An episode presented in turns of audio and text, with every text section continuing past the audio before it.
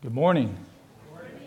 Hey, like Ryan said, um, if you're a guest with us or you call this place your church home, I'm glad that you're here this morning. I'm kind of amped up for this morning. I'm really excited for all that we have in, in front of us, all that we've been singing about, just this whole morning of celebration. I'm just glad that you're here with us this morning.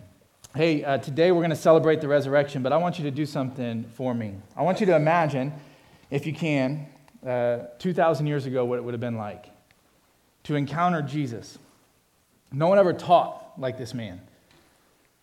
And no one ever lived like him, and you, you just find yourself captivated by him to the point where you want to become one of his followers.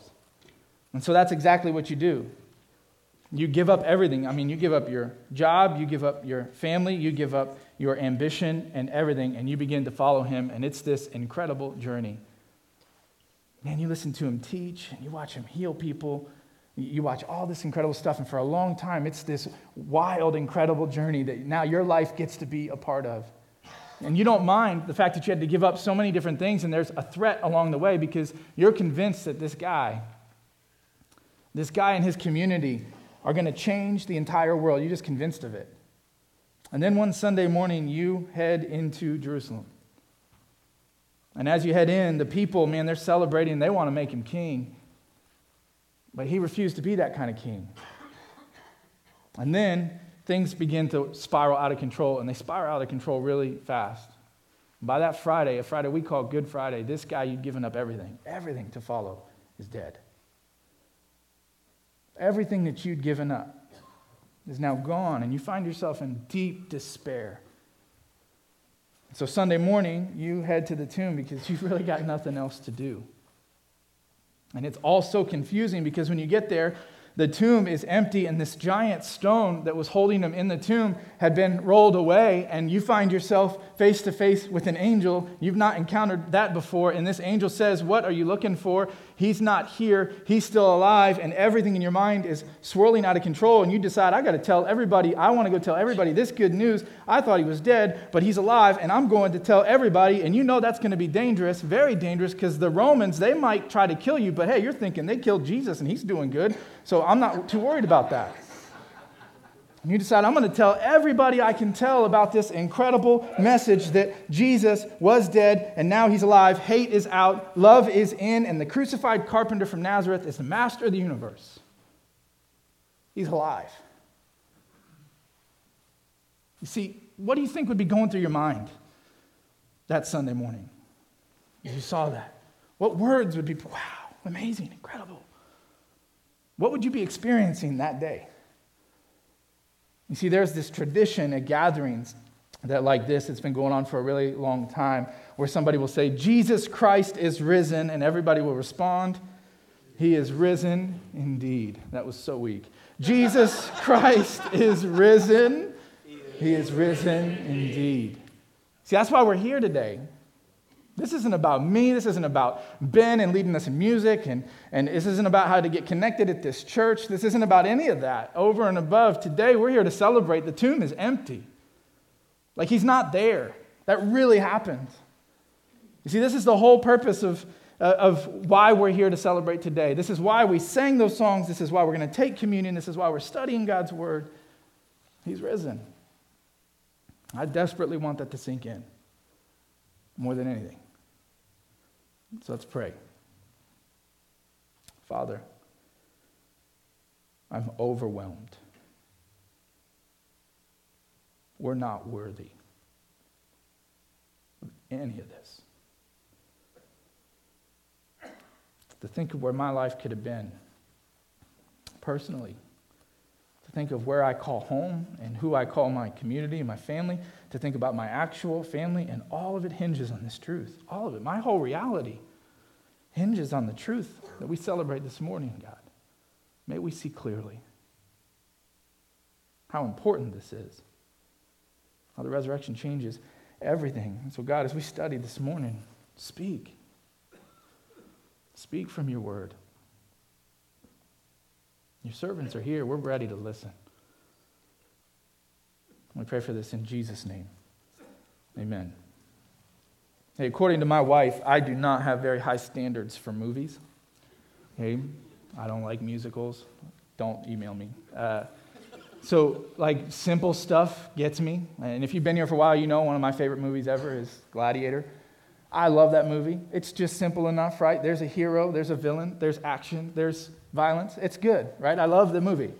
And I love some of the lines that come out of that movie. Like, if you've seen Gladiator, you know you could quote some of these incredible lines that come out of this movie, right? Like, what you do in life echoes into eternity. All right, and then there's that, the best scene, I think, of really any movie, where he's face to face with the emperor for the first time after the, the guy had killed his family, and he says, I'm Maximus Decimus Meridius, commanders of the army, commander of the armies of the north, father to a slain wife, son, uh, father to a slain husband, or a slain son, hu- husband to a slain wife. I'll have my vengeance in this life or the next. And you're sitting there like, get him now, right? Like you're just so into the movie, right? Or how about after he dies? After this incredible warrior, Maximus, is killed, this em- he, he defeats the evil emperor. He liberates Rome to freedom, if that's what you call what Rome did. And, and then uh, he liberates them to all kinds of freedom. And then after he's dead and they're getting ready to carry, they, they haven't carried him out yet. You hear that line come out. He was a servant of Rome. He's a warrior of Rome. Honor him. And then they go pick him up and they carry him out. And then you know that that's the end of the movie, right? He's dead. And, and, and the end of the movie is Maximus dying. Only if you've seen the movie, you know that's not really the end, right? If you've seen Gladiator, you know that it doesn't end with him dying, right? Because they show this other scene, this scene here, where he is at, in a cornfield and reunited with his family. He goes on living after death, and you know he's gone on. And then you hear his friend that had been with him throughout the whole movie kind of whisper, Hey, I will see you again, but not yet. Not yet.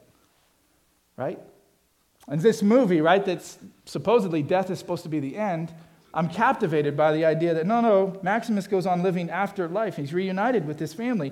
It's this beautiful thing. And why is it that most of our movies and most of our literature, most of our stories, always include some sort of an afterlife scene? I mean, we talk about how death is the end and there is no afterlife, and yet when we write our stories and we make our movies, there's always that scene, a, a heroic deed a really great action warrior uh, accomplishing his goal is never quite enough. We always have to include, like, hey, and he went on living forever, and there was this afterlife. And I have to ask myself, why is it? Like, all around me in a culture that tells me there is no life after death, that heaven doesn't matter, and that faith is irrelevant, yet we celebrate the fact that there is something going on afterwards. Why? Because deep inside each of us, we know, you feel it, I feel it we, we desperately desire more than a heroic deed or a life well lived. We desire happily ever after. We desire something happening after we die. We desire it. We all want it. Because we know if death is really the end, then everything we've worked for is irrelevant. Death mocks all of our ambitions and efforts. It just shoves it right in our face. It doesn't matter. There is no meaning. And so we come back to the fact that we want there to be more. We need there to be more. It could just be wishful thinking, or it actually could be that History supports this truth that there is life after death. There is so much more. And here's the thing I love about it. Look, I've got family members that are like, hey, if all you care about is life after death, that's like a Christianity is an afterlife insurance policy. That's what they'll say. And I say, no, no, no, you don't understand. Because when eternity's okay, life is rich and full. When eternity is not something I have to worry about because it's been accomplished for me, then I know right now in my life everything I do has meaning. Everything I do can echo into that eternity, to quote Gladiator twice in one sermon. Uh, everything I do has meaning and significance. Why? Because it's been taken care of for me. I don't have to do anything to earn it, it's been taken care of for me. And that's why we're here to celebrate today. That's why we've preached this series on faith, this incredible chapter in the book of Hebrews. If you have your Bible, you can turn to Hebrews 11. We're going to be in 11 and 12. That's why this chapter is so significant. And as we've studied through Hebrews 11, we've learned some pretty incredible things from this great chapter. One of the first things we learn is this that your faith is only as strong, is only as strong or capable as the object in which you place your faith. That's the first thing we studied in the series. I mean, you could put faith in a lot of different things that can fail you. There's only one thing that'll never fail you. And so we learned you put faith in something that's strong enough to hold the faith that you need it to hold. We also learned from the life of Abraham in the second week when David Lynn was here, we learn that faith leads to action. It like compels us to do something. We learned last week that faith works in the ordinary parts of life. Right? David led us through the life of Moses and his parents, people we don't think about often, but just these ordinary people, and an extraordinary thing happened because of their faithfulness. And today we're going to learn how faith endures, and we're going to start in Hebrews chapter 11 before we actually get to chapter 12, which is the heartbeat of where we want to be. So if you have a Bible, I want you to open it up. Hebrews 11, toward the end of your Bible. And we're going to pick up in verse 32 uh, and, and kind of finish this series with this truth about faith. Verse 32 And what more shall I say? For time would fail me. So he's saying, What more shall I say? What he's meaning is, hey, he has just described all these incredible heroes of the faith.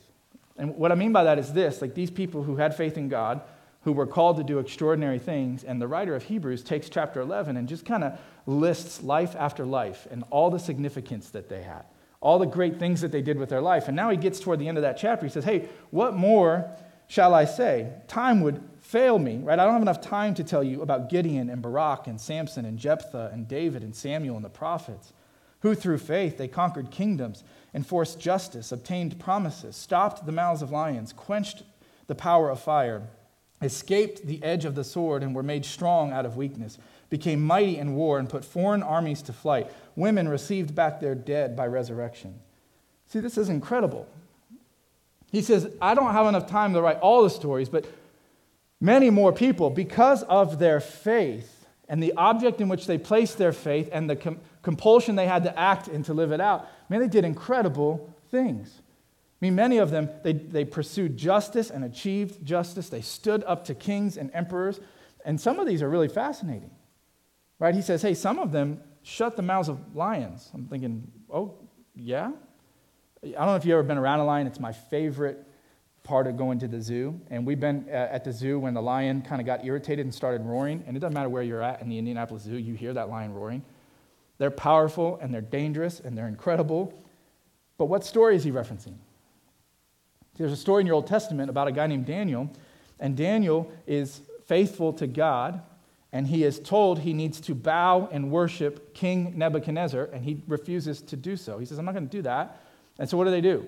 They throw him in a den with a bunch of lions. And they're hoping, like, hey, this is the punishment. The king really didn't want to do it, but uh, the king was passive and he let him get thrown in there. He's like, I'm going to check on you in the morning, hoping things are all right, knowing uh, it's a group of lions, they get hungry, they're going to eat.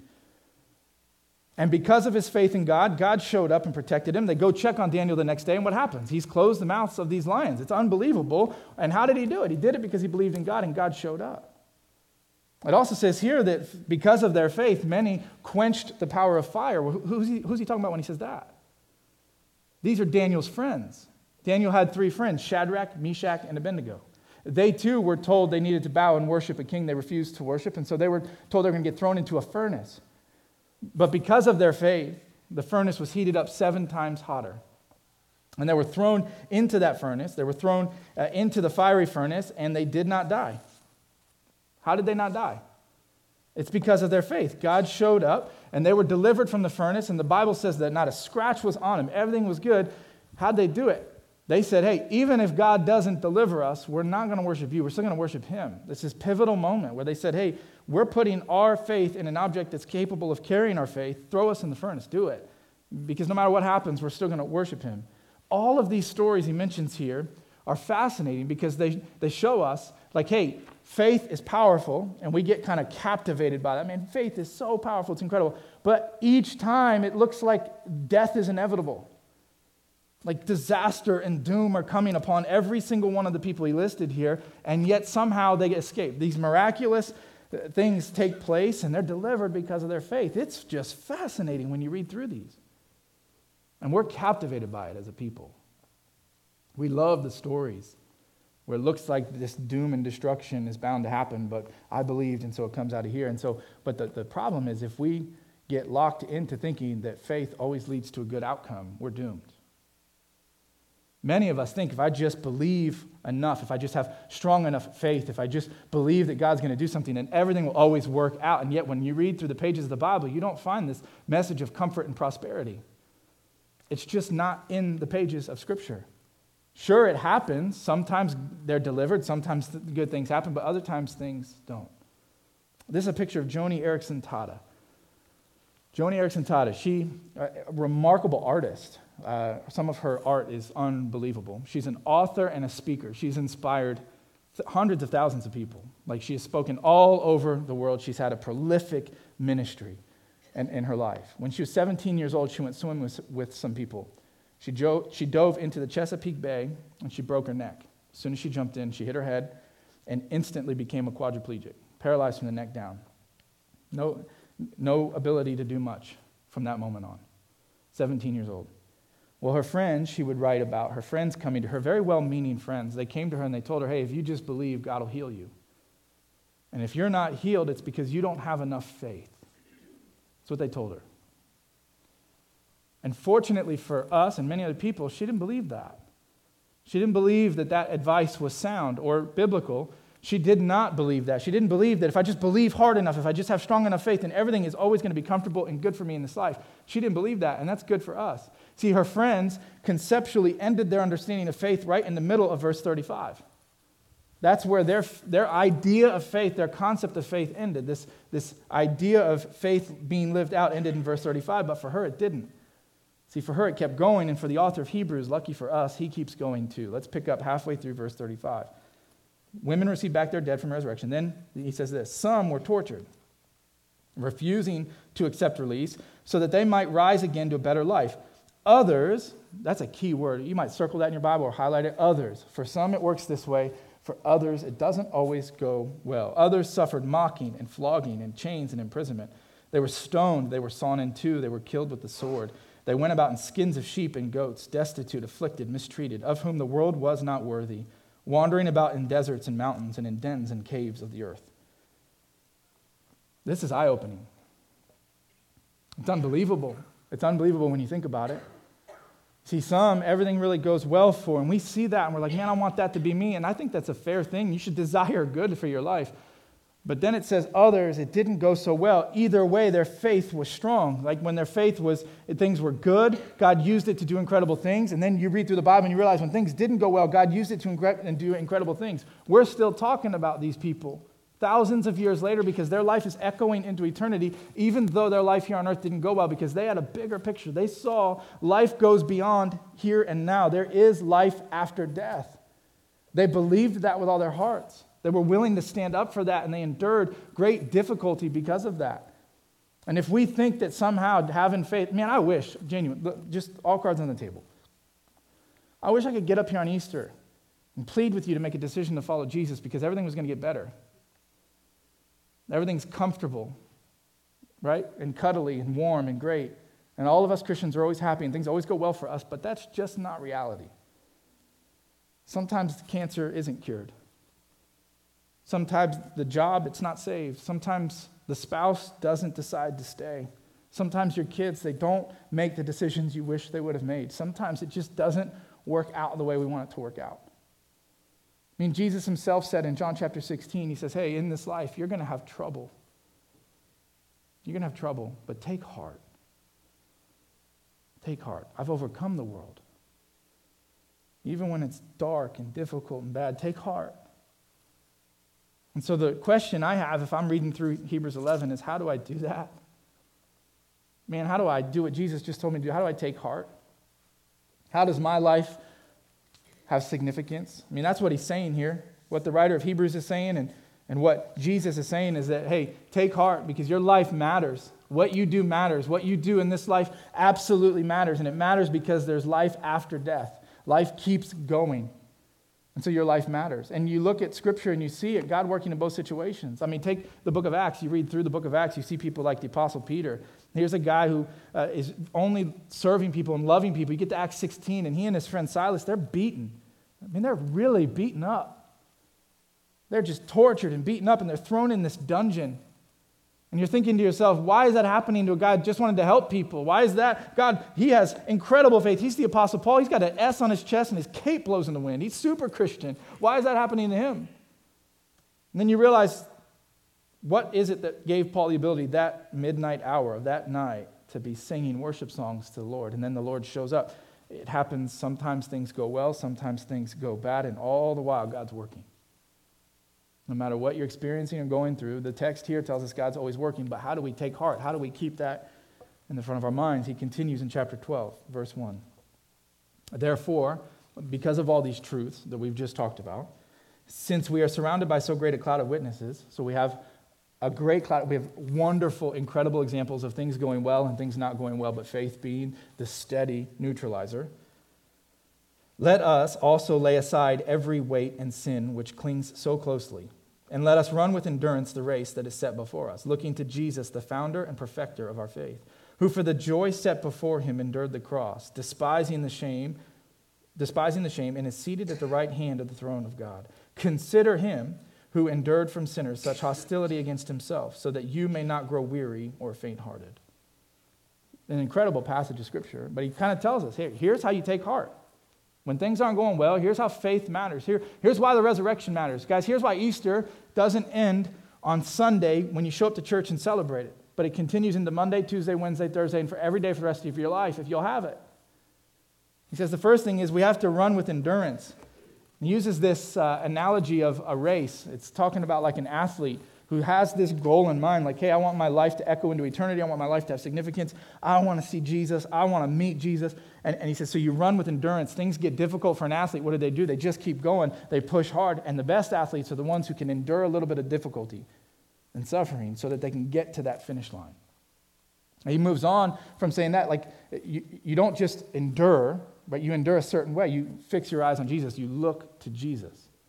This is fascinating. What does it mean when you fix your eyes on something, when you look to Jesus? What, what does that really mean and look like? Ladies, men, everybody here, you ever been lost in a book?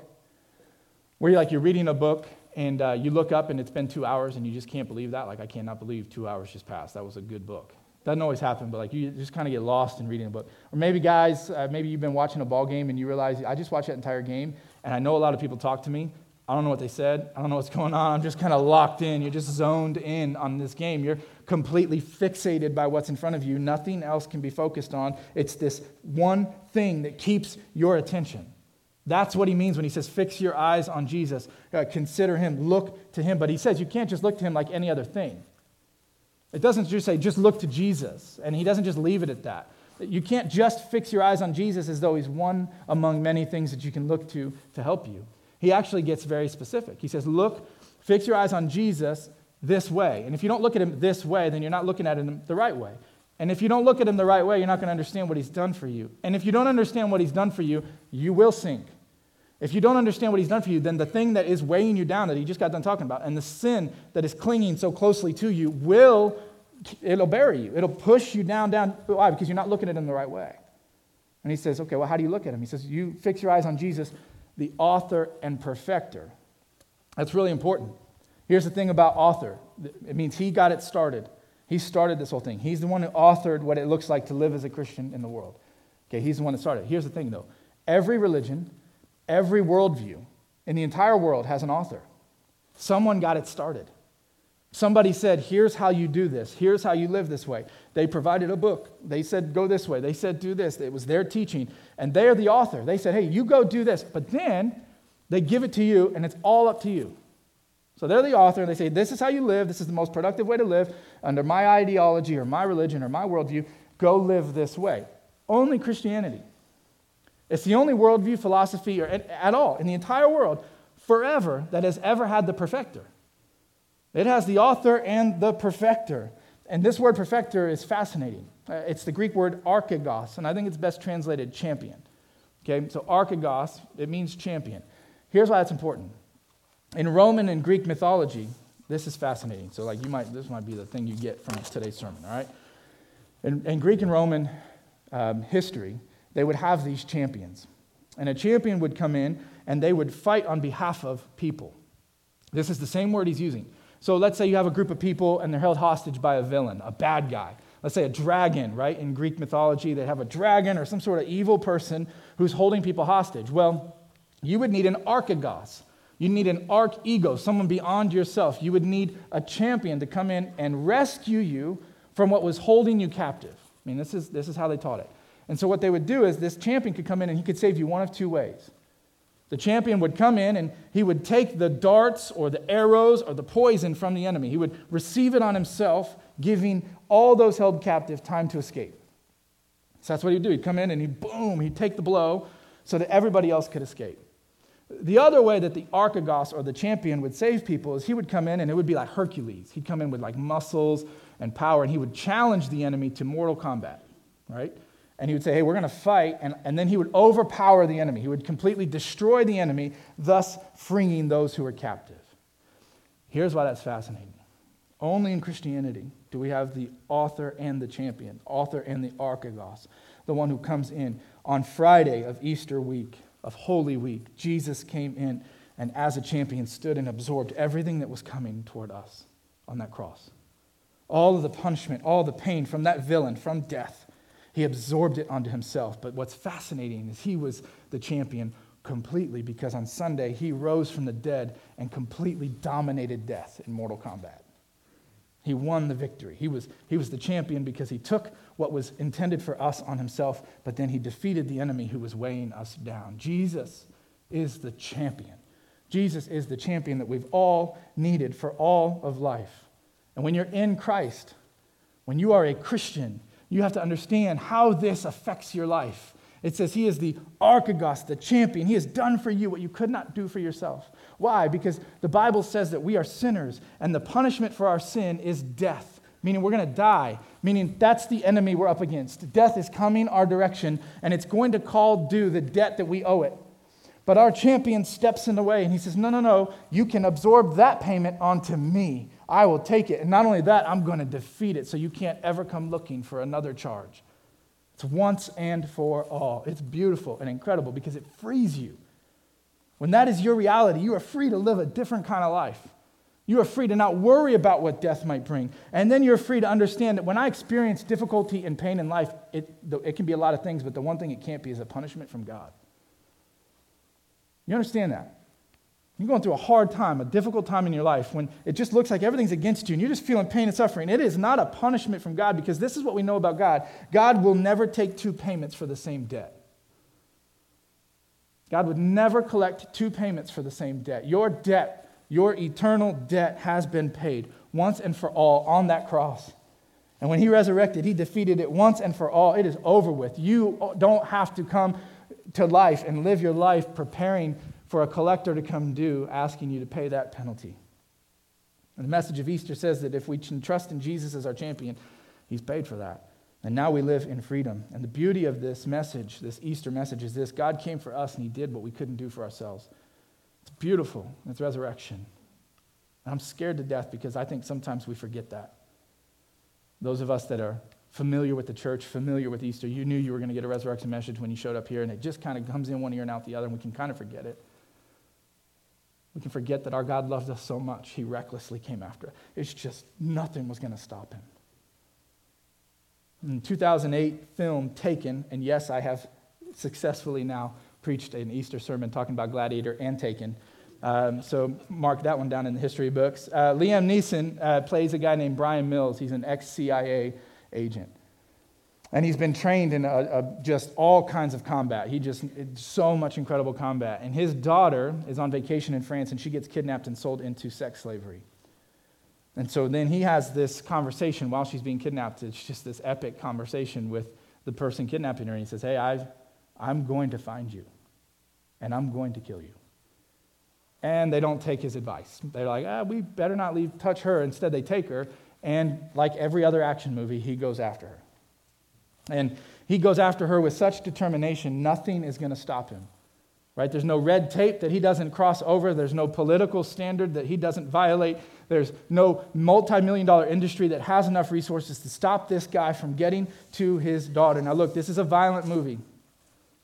At the end of the movie, the daughter runs up to him as he finds her on a yacht as she's been sold as a prostitute to a sheik. He finds her, he liberates her. She comes running to him, falling into his arms. She says, Daddy, you came for me. And he says, I told you I would. I told you I would. Now, here, here's why that's fascinating to me. Look, it's a violent movie. I'm not telling you to go watch it. But look, when I watch that movie, I, for some reason, I just think about God.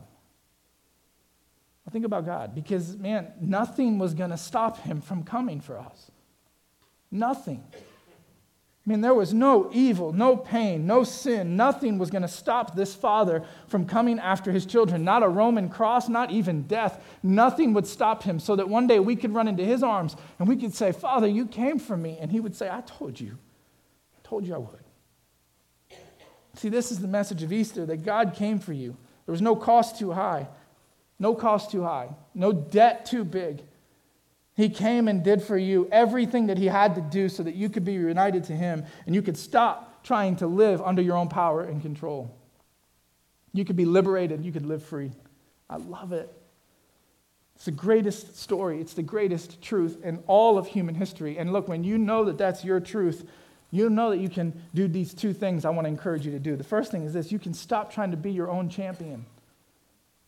Stop trying to be your own archegos. Stop trying to say, I can handle this on my own and I'll take on this penalty for death. I don't mind it, man. I'll live a good enough life that in the afterlife, I'm not going to be able to be forgotten. I'll be able to be morally eh, good. I can take on death by myself, and I don't need Jesus to do that for me. But here's the thing we humans have a really bad track record with conquering death. We're powerless, man. We can't defeat death on our own. It is an enemy you cannot go up against. It is a weight you are not designed to carry. It is weighing you down. It is clinging closely to you. And the Bible says, put it away, get rid of it. And the only way to do that is the second thing I want to encourage you to do is fix your eyes on Jesus, the author and perfecter of your faith. And here's the connection with that Father that loves us for the joy, for the joy set before him endured the cross you understand? Jesus coming after you brought him joy. The joy of being reunited to you outweighed the pain of the cross. The joy of having you fall into his arms and saying, You came for me, made the suffering he endured worth it.